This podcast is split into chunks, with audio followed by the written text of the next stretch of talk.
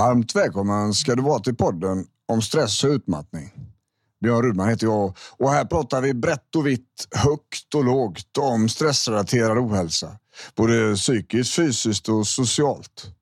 Här får du kunskap och tips på hur du kan förbättra just din situation och, och ibland också strategier för att komma framåt. Vill man få tag i mig för att boka föreläsningar till jobbet, boka in sig på onlinekurser eller kanske samtalsterapi, är den klart bästa vägen att gå är att surfa in på min hemsida som kort och gott har adressen bjornrudman.se. Men nog om det nu. Nu är det dags för podd igen. Häng med så kör vi. Varmt välkommen.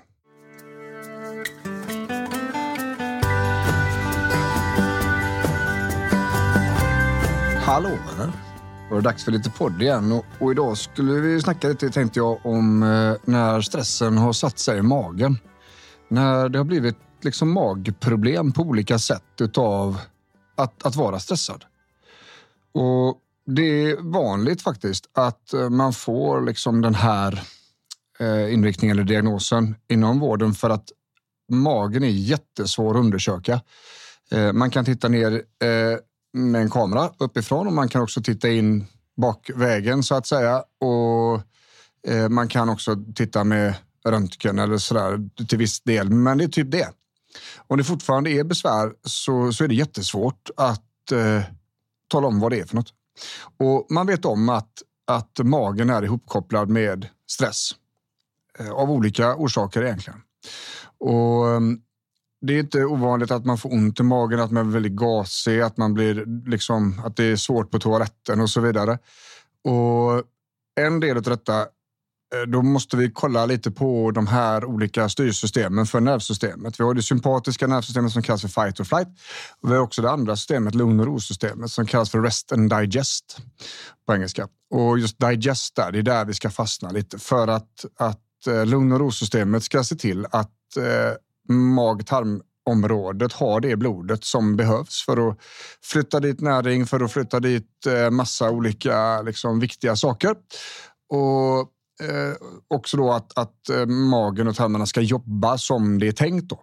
Om blodet inte är där nere utan det är uppe i, i bröstkorgen vid hjärta och lungor för att man är redo för att slåss och sådär. Eh, då, då är det inte ovanligt att magen blir dålig så att säga. Stressmage är ett uttryck som många har hört talas om. Um, och, och det, här, det här finns ganska mycket att göra åt själv så att säga.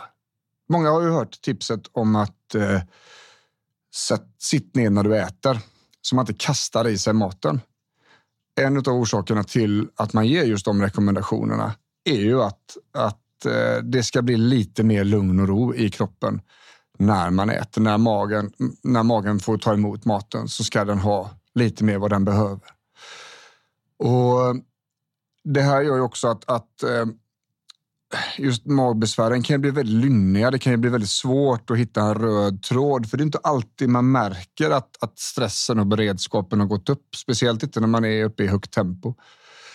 Och eh, det, det, är många som frågar mig om detta och det går också att se på sökorden på till exempel Google att eh, ont i magen och stress är någonting man letar efter förklaringar på. Då, va? Och då är det ju så här att om man kan på olika sätt börja med att minska tempot runt måltiderna. Att man alltid ser till att sätta sig ner, att man alltid ser till att, att eh, man har eh, ordentligt med tid, alltså en, en, i alla fall en 20 minuter och äta, ta det lite lugnt innan. Eh, liksom ta tid på dig och, och äta upp maten och sitt kvar en stund efteråt. Så menar jag att då kan man göra en hel del. Um, ska du? är det nu så att, att det blir illamående och sånt runt varje måltid, um, då skulle jag nog säga, och, och det är stressrelaterat, man kollat upp liksom så att det inte är något annat med magen.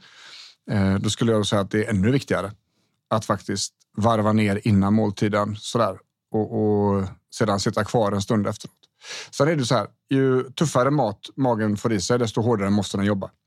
Och under perioder som det är tufft med magen så kan man tänka sig att man ska kanske skita i stekt mat, hårt stekt mat, friterat, eh, stark mat och också väldigt fet mat. Så om man testar att köra måltider som är lite mer kokta varianter. Eh, inte så starkt kryddade, eh, inte så feta, så lätt kokt mat i princip.